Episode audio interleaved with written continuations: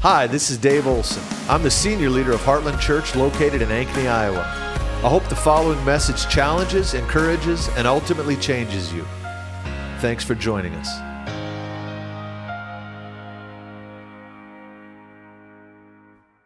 We're not just to celebrate that we're being honest and we're all a mess.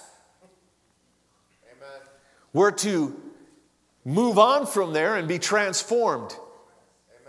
And so, being honest about our stuff is one step in that direction. The other troubling trend is that people will, there, there's those who did what I just said. They, they, they're honest about their stuff and they're saying, we know that this isn't, isn't what God wants, but at least we're honest, and they just park it there. There's another theological school of thought that says that this is our situation, and so they adjust the Word of God to endorse that. And neither one of those are God's will. What God wants us to do is to be honest about where we're at, but understand that that's on the way to where we're going, and that is we're to go from glory to glory. We're to be conformed to the image of His dear Son. He who the Son sets free is free indeed. God really does want you free. And if you're still struggling with the same things today that you were struggling with 10 years ago, there's a problem. Believe me, when you get your, your present issues settled, there'll be more on there, you know, right behind them. God graciously only shows you a little bit at a time of what you need work on. And I'm saying that to all of us but we need to be transformed. And so we were talking about this, this need to overcome because there's this there's element that we begin to make excuses for people's sinful responses to their pain. And we think that just being honest about it is that we've arrived, that this is really the end zone, that we just sit around and we're not like the world. We own our stuff. Well, we need to own our stuff, and that is one of the steps to getting over our stuff. But God really does want to deliver you, He really does want to grow you up. He wants you to be transformed. It's the difference between justification and sanctification, and we cannot reduce salvation to merely being forgiven. God wants to take us from forgiveness to freedom. He wants you to be free. He wants you to be able to walk in victory over the things that once bound you. And just being honest about what binds you isn't good enough. It's the first step, and you need to do that. But it's not, that's not the end zone. We need to be honest, and, and, and that's the pathway to getting there. So then we, we were looking at the, the element of pain and sin because one of the things in this, this, this new idea of the, the authenticity as the end zone, one of the things that I hear is people using their personal pain as justification for their behavior. And that's nothing new. The fact is, all of sin is flight from pain. Let me just say that emphatically. There are no exceptions. All sin, period. Any sinful action is simply you trying to flee from some uncomfortable situation in your life and give yourself momentary relief. All of sin is flight from pain. How can I say that emphatically? What do I base that on? 1 Peter chapter 4, it says, Jesus suffered in his body you arm yourself also with the same attitude. Jesus had an attitude towards pain.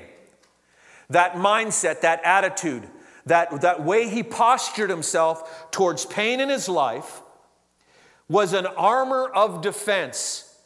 And Paul, Peter, rather, tells us, you arm yourself also with the same attitude. If you will take the mindset that Jesus had towards pain, if you will adopt that same posture, it will become an armor of defense. And then Peter says the astounding statement because he who suffers in his body is done with sin.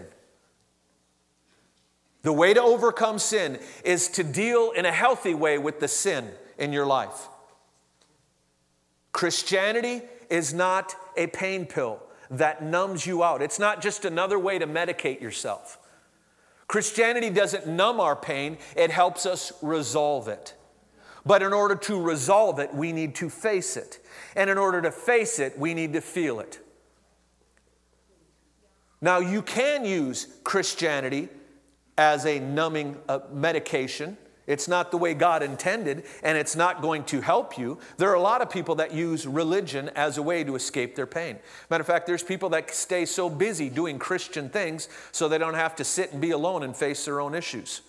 And that is not God's intention. Matter of fact, God loves you enough, He'll put a stop to that. He'll find some way to stop you in your tracks so that you have to face yourself. And so we need to, we need to understand this dynamic because too often, people use their ongoing pain as their own personal evidence that God hasn't delivered them. Well, you don't understand. I gave God a try and I was still hurting.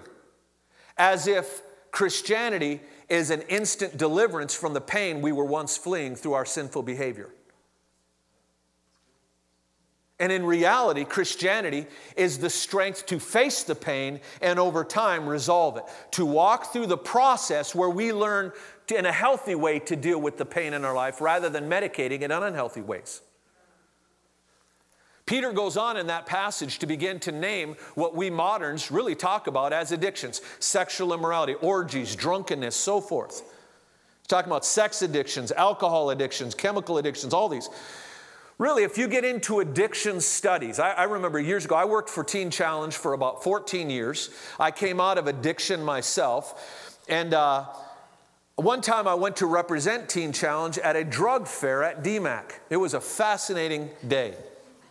We weren't real welcome, I didn't feel, because those in the uh, the drug rehabilitation industry, and it is an industry, uh, didn't really agree with our position. Our position was alcoholism, drug addiction is not a, is not a disease. It's a choice, it's a sin. Now, that's not to say that there aren't certain people with a propensity towards that. I'm being one of them, okay? I have a propensity to overuse chemicals. That's why I gotta, I gotta be careful when it, take, when it comes to uh, medication. I was telling the Wednesday night, I taught the, the young adults Wednesday night because Christopher's in Brazil. And so I was telling him that that day I drank about two pots of coffee. Really, my wife drank about a half a pot, and I drank a pot and a half. Just the way I roll. And I, I, remember a few years ago, I went to the doctor. I had a terrible earache. I went in there, and he looked at my ear and said, Oh my goodness, the whole inside of your head is rotted out. And I know you're thinking that explains a lot. But he said, You, you have a terrible earache. He said, I'm going to give you some oxycodone. So I went home, and that night the kids went to bed. Kathy went to bed. I thought, Man, my ear's hurting. I'm going to take one of those. I'm going to spend some time with the Lord. I took one of those. I'm telling you what, the glory came down. I'm serious. I had a great time with Jesus. Man, I, I was in the Word, worshiping, crying, walking around the living room. It was awesome. So the next night came. Everybody's heading to bed, and my ears hurt. And I think I thought I'm going to take another one of those pills and spend some time with the Lord. And the fear of God came on me. It scared me. Now I'm delivered. I haven't, you know, the only drink I've had in 35 years, and I was an alcoholic that lived for the bottle. The only drink I had is I did drink some alcoholic wine in Korea last year at communion, and it didn't trigger me because I'm delivered. But I do know this my personality is prone to certain weaknesses like yours. Yours may be different than mine. We always want to judge other people's weaknesses and, you know. But the fact is, we all have them, and we need to understand that, and we need to be careful that. And what I did is, I dealt with the anxiety in my life, the self conscious, the crippling anxiety, that uncomfortable situation that was painful for me as an adolescent. I escaped it by medicating it through alcohol and drugs. And when I got saved, Jesus didn't suddenly deliver me. I, didn't, I wasn't suddenly filled with confidence. I still had my greatest fear was still speaking publicly, even one on one, let alone before a crowd. I was still crippling anxiety. So what did I do? I had to, I, I had to make a commitment. Jesus, if I have to, if I'm going to sit in the corner and sweat and shake and stutter and, and you know, have these anxiety attacks for the rest of my life, then so be it. But I will never drink again because that came between you and I. Never realizing that when I made that commitment to face the pain, I was actually taking the first step in resolving the pain. And I was learning what most of you learned in your teen years, I had to learn in my 20s and 30s because I skipped that by medicating the stress rather than learning to cope with it like the rest of you did. The fact is, a lot of people experience pain in their life, and they use that as their own personal evidence before God that they're the exception to the rule. Well, you don't understand. I still struggled with fill in the blank. I still struggled with same sex attraction. I still struggled with pornography. I still struggled with alcoholism. I still struggled. So God didn't deliver me. And they they reinterpret Christianity as a struggle free life, and because they have the wrong concept, when it doesn't work for them, they give up on God or they redefine God and say God tells them they're the exception to the rule. And we've got to be careful of that. The fact is, facing our pain, being willing to look at those situations square in the eye and dealing with them without diving into our old medication is actually the pathway to resolution. And part of that is authenticity. We talked a couple weeks ago out of 1 John chapter 1. I want to read this again because I want, I want to touch on this because this is very, very important, a, a very important element to what we're talking about. I got to find where I'm at here. Technology, isn't it wonderful? All right, listen to this. 1 John chapter 1, look at verse 5. This is the message we have heard from him and proclaimed to you that God is light and in him is no darkness at all. If we say we have fellowship with him, yet walk in darkness, we lie and do not practice the truth. He's saying if, you, if you're claiming that you walk with God, but you're walking in darkness, there's, there's areas of your life where you're coddling sin. He said that it's not true. He's not talking about someone who is struggling and going for help. He's talking about someone that has covered their sin. I had a, I had a Bible college professor that talked about these, these verses years ago, and I remember him, he was talking about the tenses in the Greek. And he says this, this thing of walking in darkness, he said the tense of it would be, could be easily written out as a line. It's an ongoing pattern of behavior. Later on, he says, if you say you're without sin, you're a liar, and the truth is not within you. He says that the tense of that would be a dot on a piece of paper. It's a one time event. And then he asked this insightful question How many one time events, how many dots make a line? He said, I don't know, and I don't want to know. but we don't coddle the sin in our life, we have to face it. And then he gives us the way in which we do that. If we say we have fellowship with him, well, we walk in darkness, we lie and do not practice the truth. But if we walk in the light as he is in the light, we have fellowship with one another. And the blood of Jesus, his son, cleanses us from all sin. Again, three steps, very clear. Walk in the light. That's where we get this transparency, this authenticity. We're, we're in the light. There's nothing hidden. You're not hiding your sin. You're not pretending you have it all together. You don't put your plastic Jesus face on when you walk into church and act like you didn't have the argument with your family on the way over. You're honest. He says, then that intimate that, that transparency will breed fellowship or intimacy. Transparency leads to intimacy. You have fellowship one with another. And that is the context in which we deal with our stuff. Was thinking about it all, all over this morning when Ben quoted out that passage in Hebrews chapter 12, where he says, You have come to Mount Zion. And the author's talking about what you could frame as in this way your corporate relationship with God. In American Western Christianity, we often ask about our personal relationship with God. How is your personal relationship? Well, we need to know how is your corporate relationship with God?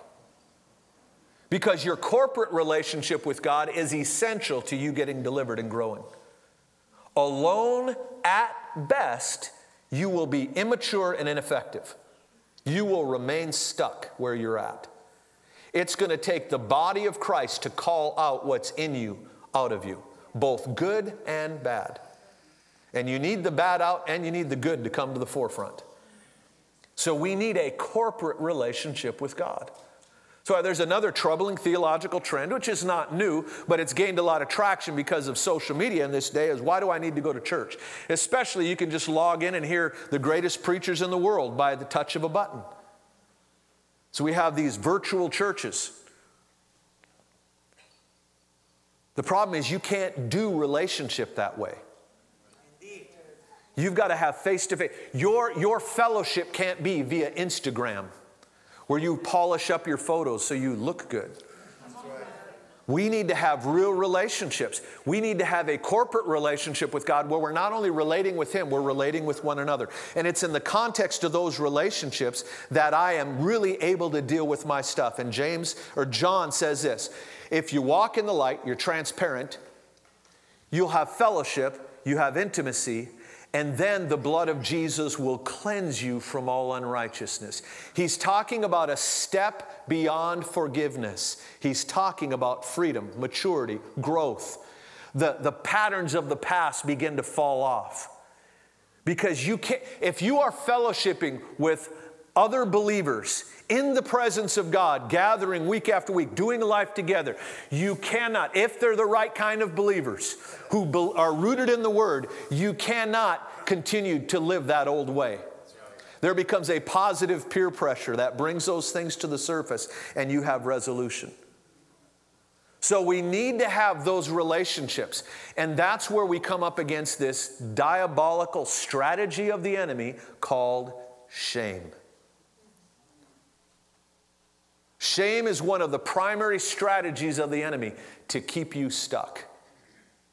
Let's turn to Genesis chapter 3.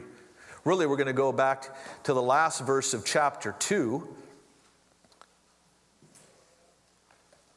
Listen to what he says here. Look at chapter 2. Well, let's go to verse 24 of chapter 2, the last two verses.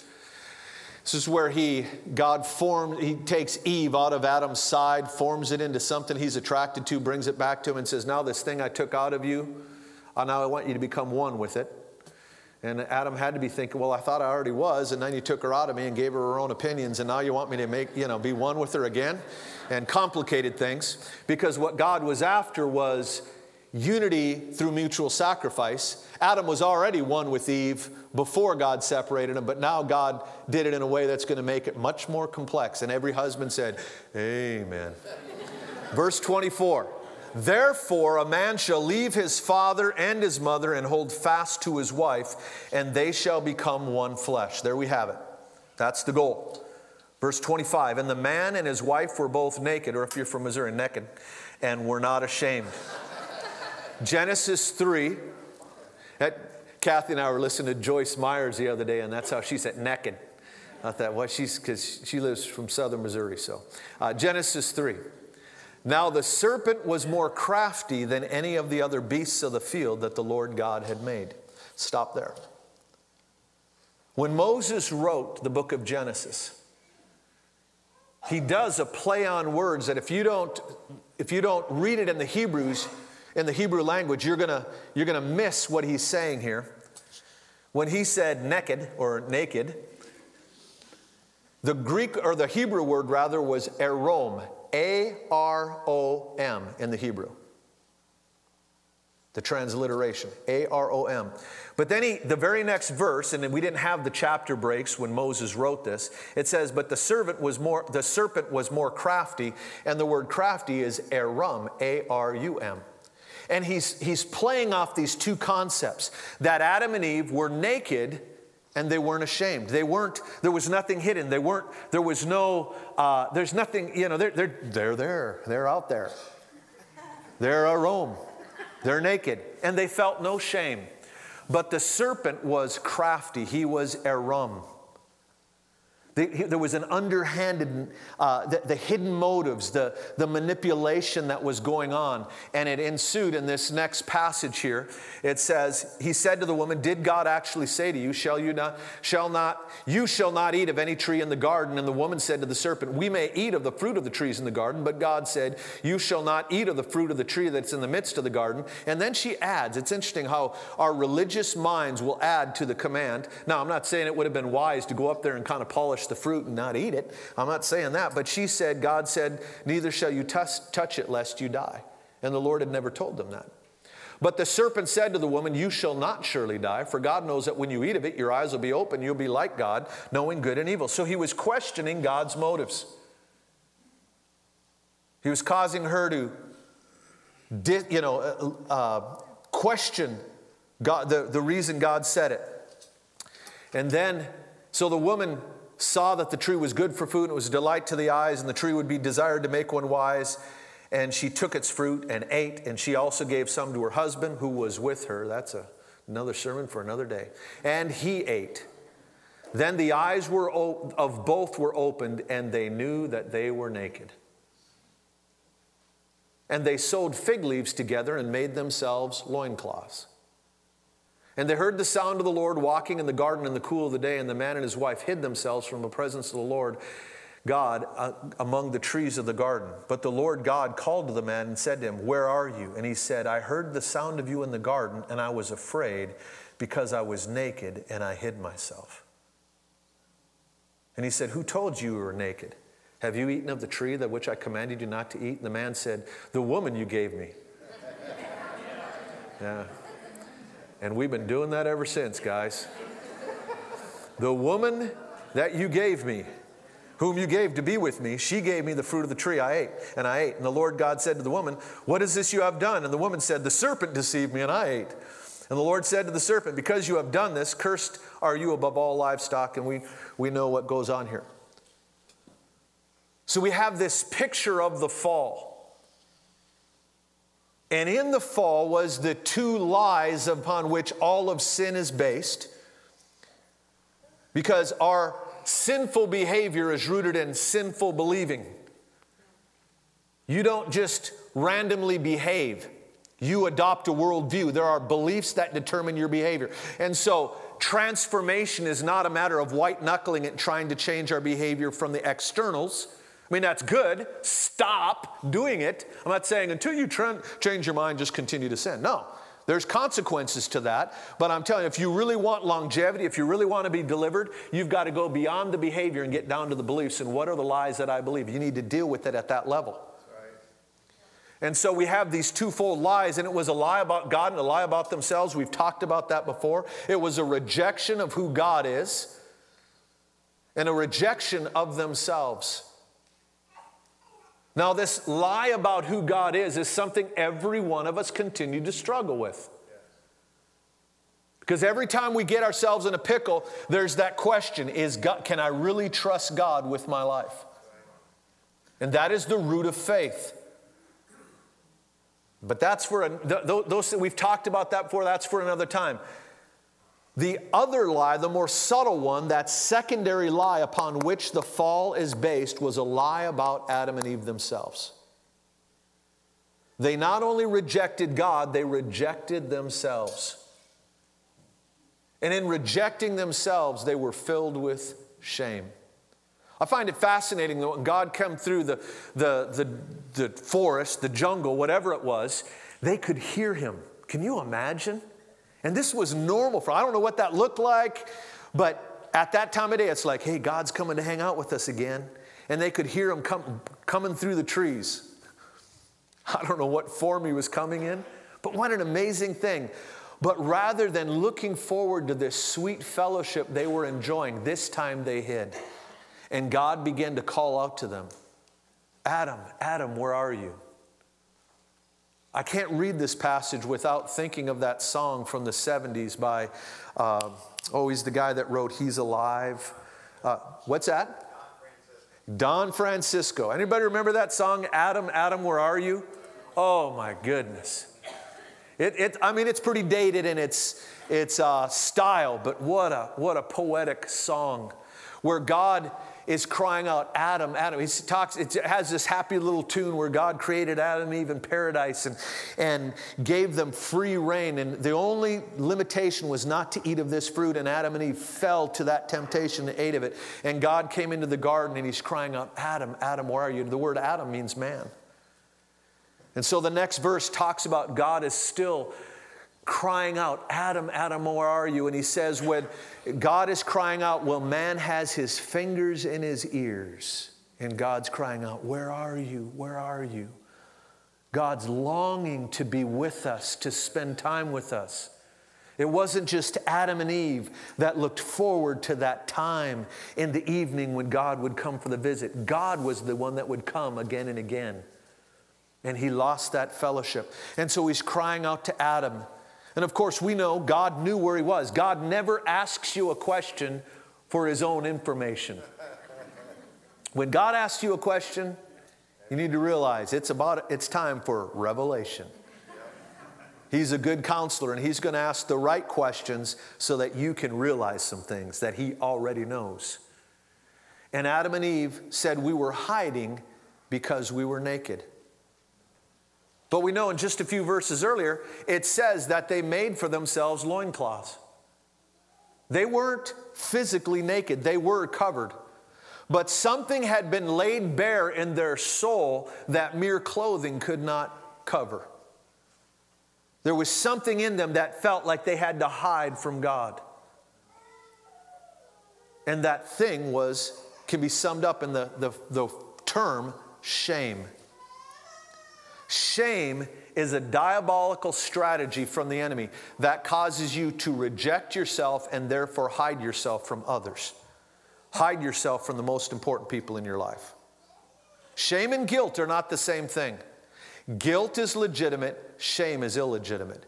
Guilt is feeling bad about something you did. Now, not all guilt is legitimate. You might have some illegitimate guilt. You may misinterpret things. The enemy may condemn you, and you take responsibility for things that you didn't do. My daughter Elisa is so sweet. Uh, she's always, I'll say, I'll say, oh, this, and she'll say, oh, I'm sorry. I'll say, Elisa, it wasn't your fault. Don't apologize for the weather. I had a friend, he'd say, I'd say, what's a nice day? He'd say, thank you. That, wow. Talk about a Messiah complex, you know. We can't take credit for everything, can't take response, you know, blame for everything. So there is a such thing as illegitimate guilt, but shame is not like guilt. Guilt is feeling bad about something over, over which you did, something, some behavior, something you did. Shame is feeling bad about what you are. Shame is an identity issue. It's connected to your identity. It's how you perceive yourself. And shame will always cause you to hide. Now, it's interesting because we're, we're talking in theological contexts. We're even, we even get into psychological contexts when we talk about this. But when you begin to study grief cycles, when people lose a loved one, there, there was a, a lady that uh, many of you have heard of the grief cycle, where this came from, this, this pattern that she began to discern and began to track in people's lives. She was a nurse in a cancer ward, and she began to watch people. She, she began to build relationships with these families, and she would watch them go through the grief cycle before and after the death of their loved one. And she began to make notes and she began to recognize that there is a discernible cycle to grief. It would often start with denial, where they'd say, We don't have a problem. They would, you know, mind over matter. We're just going to ignore this thing. And then it would get into bargaining. God, if you do this, we'll do this. If you, you deliver my loved one, I'll, I'll become a missionary. And I'll, you know, oh, you know, fill in the blanks. You'll do whatever. I'll go live in a grass hut. Then it comes, it gets into anger. We get ticked off. And then it gets into depression. And depression is simply worn out anger.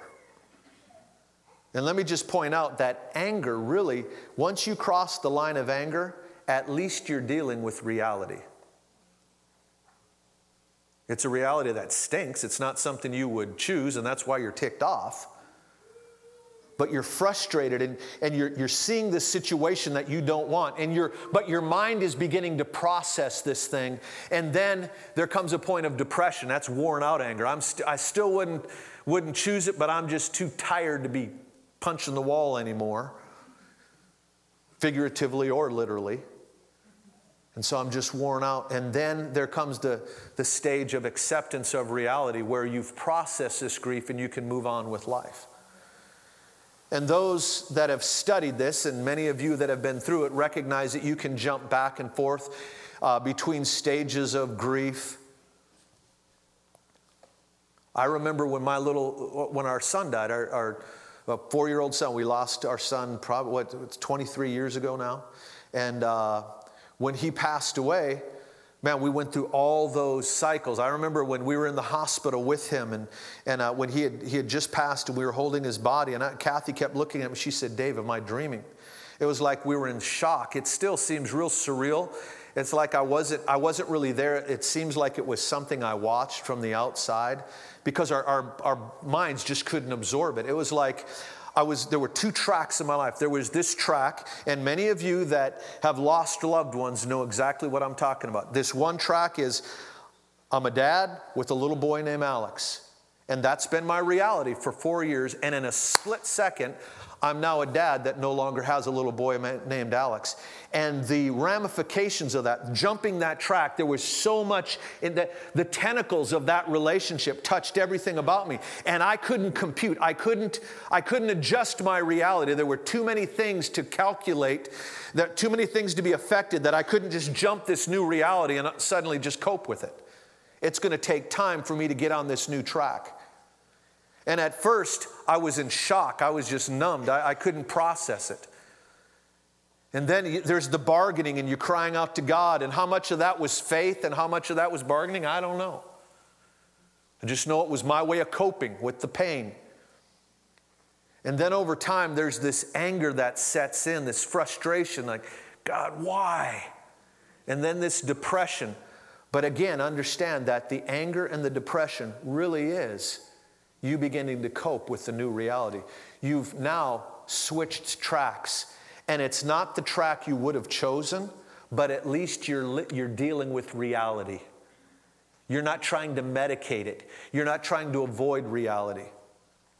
And I remember during that time, there's, you know, you'd go to, I remember the, the day he passed, we're, we're driving home from the hospital and, and looking out the window and people, you know, laughing and talking, or the next few days or the day of his funeral, and people are just talking and laughing. And I'm like, how can, how can they do that? How, how can they be happy? It seemed like a violation. I wasn't mad at people, but it just seemed like they were living in a totally different world than I was, and they were. And I had to, I had to jump those tracks. And then then, when, when things began to settle down, then I got back to work and doing everyday life, and I would forget about it, and I would see something, and all of a sudden it would trigger, oh, yeah, Alex is gone, and all of a sudden I'd be on that depression. It was like I was jumping between the tracks for months until finally, I've been living on these new tracks for years, and I remember my little boy, but I, he's been gone much longer than we had him. And so this is my reality and I'm okay with it. And every now and then there'll be a pang of guilt, some little thing. But the fact is, I know I'm going to see him again, and I'm going to, I, know that he's met many of the people from our own congregation that have passed over the few years. I believe God, there's times where that he's in the great cloud of witnesses, he watches in on the service. I'm okay with that, but it took time I had to face that. I remember during that season, I ended up, I was working at Teen Challenge, and there were people from the community in Colfax that would come and, and, and for counseling. And there was a, a family that had lost a child the same time we had lost ours. And, and uh, their, their marriage was on the rocks, just uh, all kinds of things were going wrong. And so they came in for counseling. And as we talked, uh, we started to get into some things and found out that the man was in a deep depression, was on all kinds of medication, and and, uh, you know, he was trying to cope with this and they're trying to deal with their marriage issues. And then as we delved into it, the guy began to talk about, the, the wife brought up that they had lost a child. And I began to ask him about that, and he did not want to go there. Man, it was, this was off limits. We're not going to talk about this. And as he began to ask him when he got on medication, it was right after the death of his child. But in his mind, there was no connection between the two. I struggle with depression. That, that death is something different, and that's over here, and I'm not going to deal with that. I don't want to talk about that. And whether he realized it or not, it was affecting his relationship. Because in reality, he was medicating his pain rather than facing it. Man, anybody in this room would have compassion for this poor guy. The problem is he wasn't resolving the issue, it was just prolonging the agony. And that's why we were talking last week that in order to really be free, you can put it this way if you want to be holy, you've got to get whole. You've got to have wholeness for holiness. Because in the areas you're not whole, the areas where you still have unresolved pain in your life, you have made yourself extremely vulnerable to the enemy. Because all he has to do is trigger that grief, to press on that thing, to begin to provoke that pain to the surface. And if you haven't learned healthy ways of dealing with what he does is he triggers your addictions. All of a sudden, you, you find yourself being, you're, you're living on the edge of temptation all the time because you've never really learned to resolve the pain, it's still raw. That's why it's essential when people go through crisis in their life, they need us as the body of Christ to come around them more than ever. Right. They need someone to say, Hey, how are you doing? You know, before Kathy and I lost our son, when people would pass away, I would avoid the family. I know, great pastoral methods, right? When I was 21 years old, I was in Bible school, went home to Ottumwa for the summer, and uh, I got there, and they hired me to be the youth pastor, and then the pastor quit. So now here I am. I'm 21 years old, pastor in a church of about 250 people, and uh, I'm like, I am in over my head, okay? And about two weeks into it, this precious little old gentleman by the name of Clyde, who would drop by the church on his bike all the time, I get a phone call. His, he went into the, rest, into the bathroom of their house and found his wife gone. She's dead. And I didn't know what to do. And thank God we had some elders in the church that were much more mature than I that gathered around him and walked him through it. And, and the, the former pastor came back because he had had a relationship with them for years and he did the funeral. And I just remember avoiding people because I thought, I don't want to trigger their grief. I remember when, when our son passed, we were at the funeral home and we're standing there, and a good friend of ours, Rudy Marino, Rudy comes in, and Rudy, Rudy's an old gangster, okay? Rudy spent almost as much time in prison as I had alive when I was working at Teen Challenge. But he got gloriously saved, but he was pretty rough around the edges. And Rudy says in his thick Latino accent, he says, Dave, he said, I, I apologize, I've been avoiding you. He said, because I, I just don't know what to say. Man, that meant so much to me for him just to be honest like that. And I, I learned that in that time, you know what I you know what I needed to hear from people? I didn't need to hear from people it's gonna be okay, because it wasn't okay right then. I didn't want it to be okay. I missed my little boy. But for them to just say, I'm so sorry. Just to know that they felt my pain because of their relationship with me, that's all I needed. That's why Paul says, Weep with those who weep and laugh with those who laugh. You know, both of those are part of grief. You sit there and talk about the crazy things that your deceased loved one did, the funny things. I got to tell you a story about my little boy, okay? This is therapeutic. One time, he, he spent a lot of time in the hospital. And uh, so they would wait on, he was a cute little fella and very articulate. He had a huge vocabulary for his age. And uh, so the, the nurses would wait on him. They'd really, really dote on him. Well, he'd get real spoiled there and then he'd get cantankerous with us, you know? Like, you know, aren't you going to wait on me hand and foot like that? And so he's laying in his hospital bed and he had a wheelchair. He couldn't walk. So he was like, you know, prisoner to that, that hospital room. And uh, the nurses were in there doting on him and they left. And he, he made some smart aleck comment to me about something. And I said, no, stop it, that attitude. And he pops off again, you know. I, to life of me, I don't remember what it was, but he just, I mean, belligerent little, you know. And uh, so I stood up to come over to him uh, from across the room, and he leans his head towards the door and he starts yelling at the nurse, Hey, nurse, he's hurting me! He's hurting me! He's. I was like 20 feet from the kid, man. That was part of my grief, laughing about those little things he would do. Little kid, you believe that? But all of that, we need, we, people need people to share their pain and to walk with them so that as they're learning to deal with their pain, they have people that are coming alongside them and feeling it with them. That demands two things that demands empathy from the rest of us, but it demands honesty from them. They've got to be transparent about what they're dealing with. And when we have shame in our life, it keeps us from being honest. It causes us to cover up who we really are. We get the fig leaves on. But I'm telling you, it will not solve. You'll still be naked. Okay? That's not going to resolve it. We have got to deal with this stuff. We've got to be open and honest. And only in the context of real relationship can we begin to deal with these besetting sins, this garbage in our life, so that we can move from forgiveness to freedom and really become the transformed people God's called us to.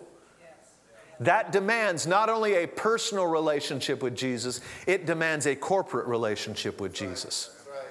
And the shame barrier is one of the enemy's primary strategies to keep you from moving into that. I remember the struggle I had with shame in regards to my son, just struggling with his death. And there were s- several key things that I had to, I, I, was, I had to speak out with someone. And, and it was like I got stuck in grief, and there was like this backlog, and it was just building up, building up, building up. And I wasn't talking about it, and things were getting worse. And I remember going into my boss's office, and one day he said, How you doing? And I just began to talk about my innermost feelings, about my guilt over. I, I remember I didn't buy a really nice casket for my son.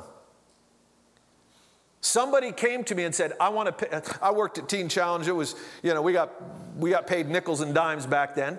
And, uh, and they said, we, we will pay, you do whatever you want. One of our board members, you do whatever you want. Any kind of funeral, we'll pay for the whole thing. Very gracious. It could have been tens of thousands of dollars. But I just felt like, no, I'm not going to I'm not going to try to put on just for me personally. I mean, people do what they want. That's fine. You just need to follow your own heart. But I just didn't want to do that.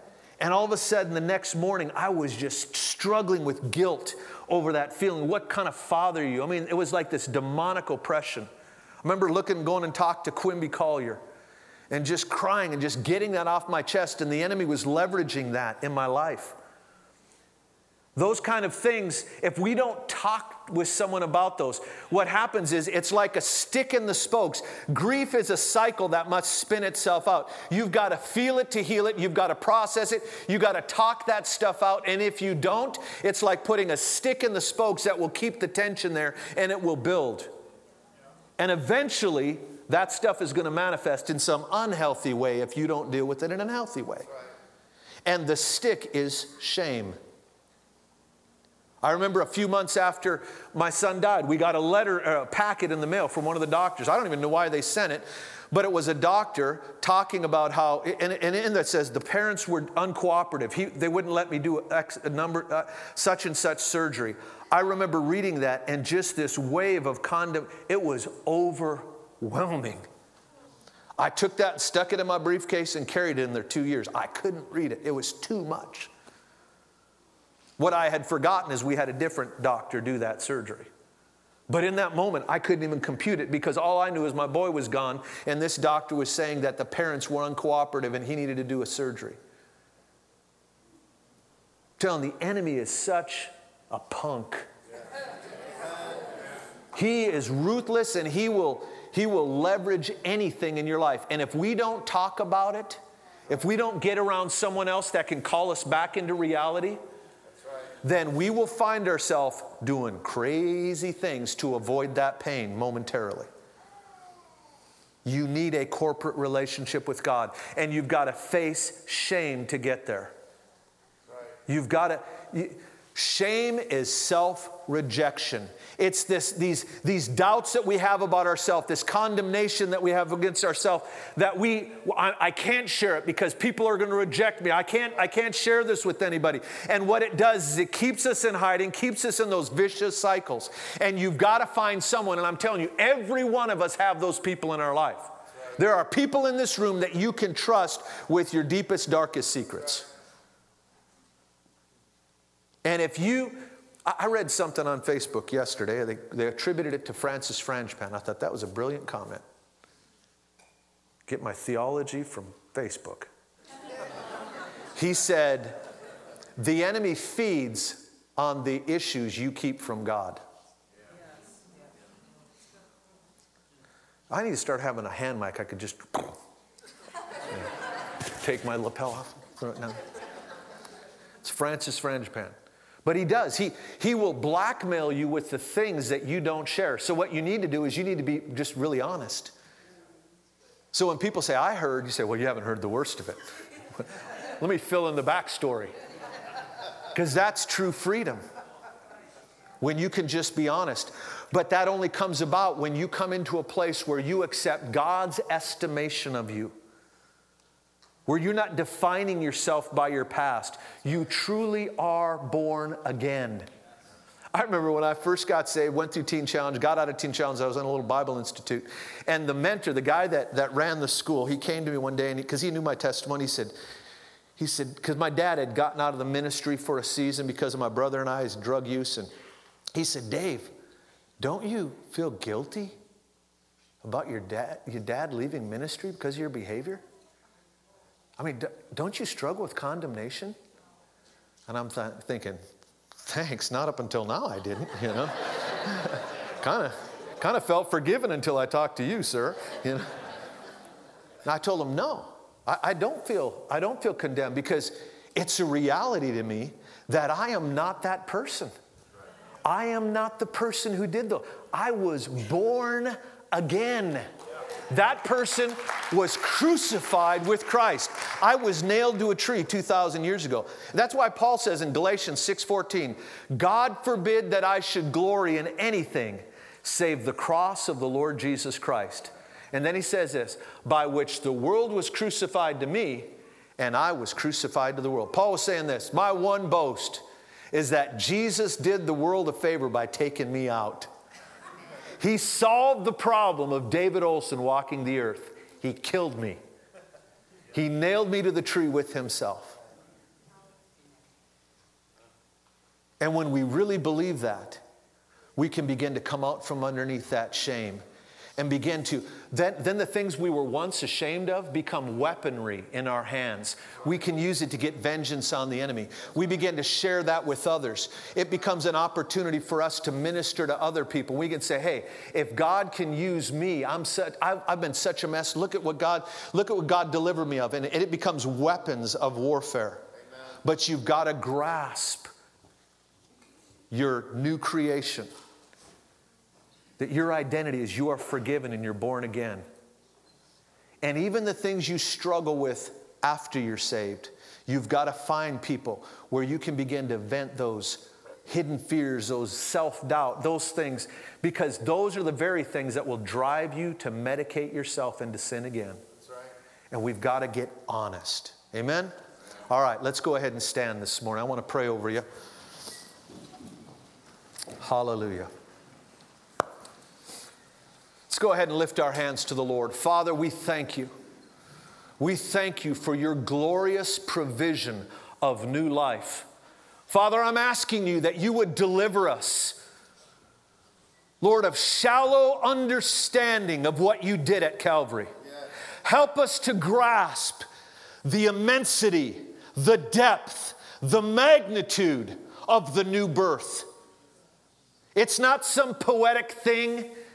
It's not some poetic way to describe a change of mind. It is a transformation of our very nature that we are new creations, that we have a new nature. We are partakers of the divine nature. Lord, I thank you. Hallelujah. And Lord, I pray right now for everyone in this room, Lord, those that are struggling with secret that the enemy has leveraged in blackmail, that they live in fear lest it come out. Lord, I'm asking God that they would hear the freedom, the call to freedom. Lord, that we would come out of the bushes, that we would be naked and unashamed, figuratively. In Jesus' name, amen.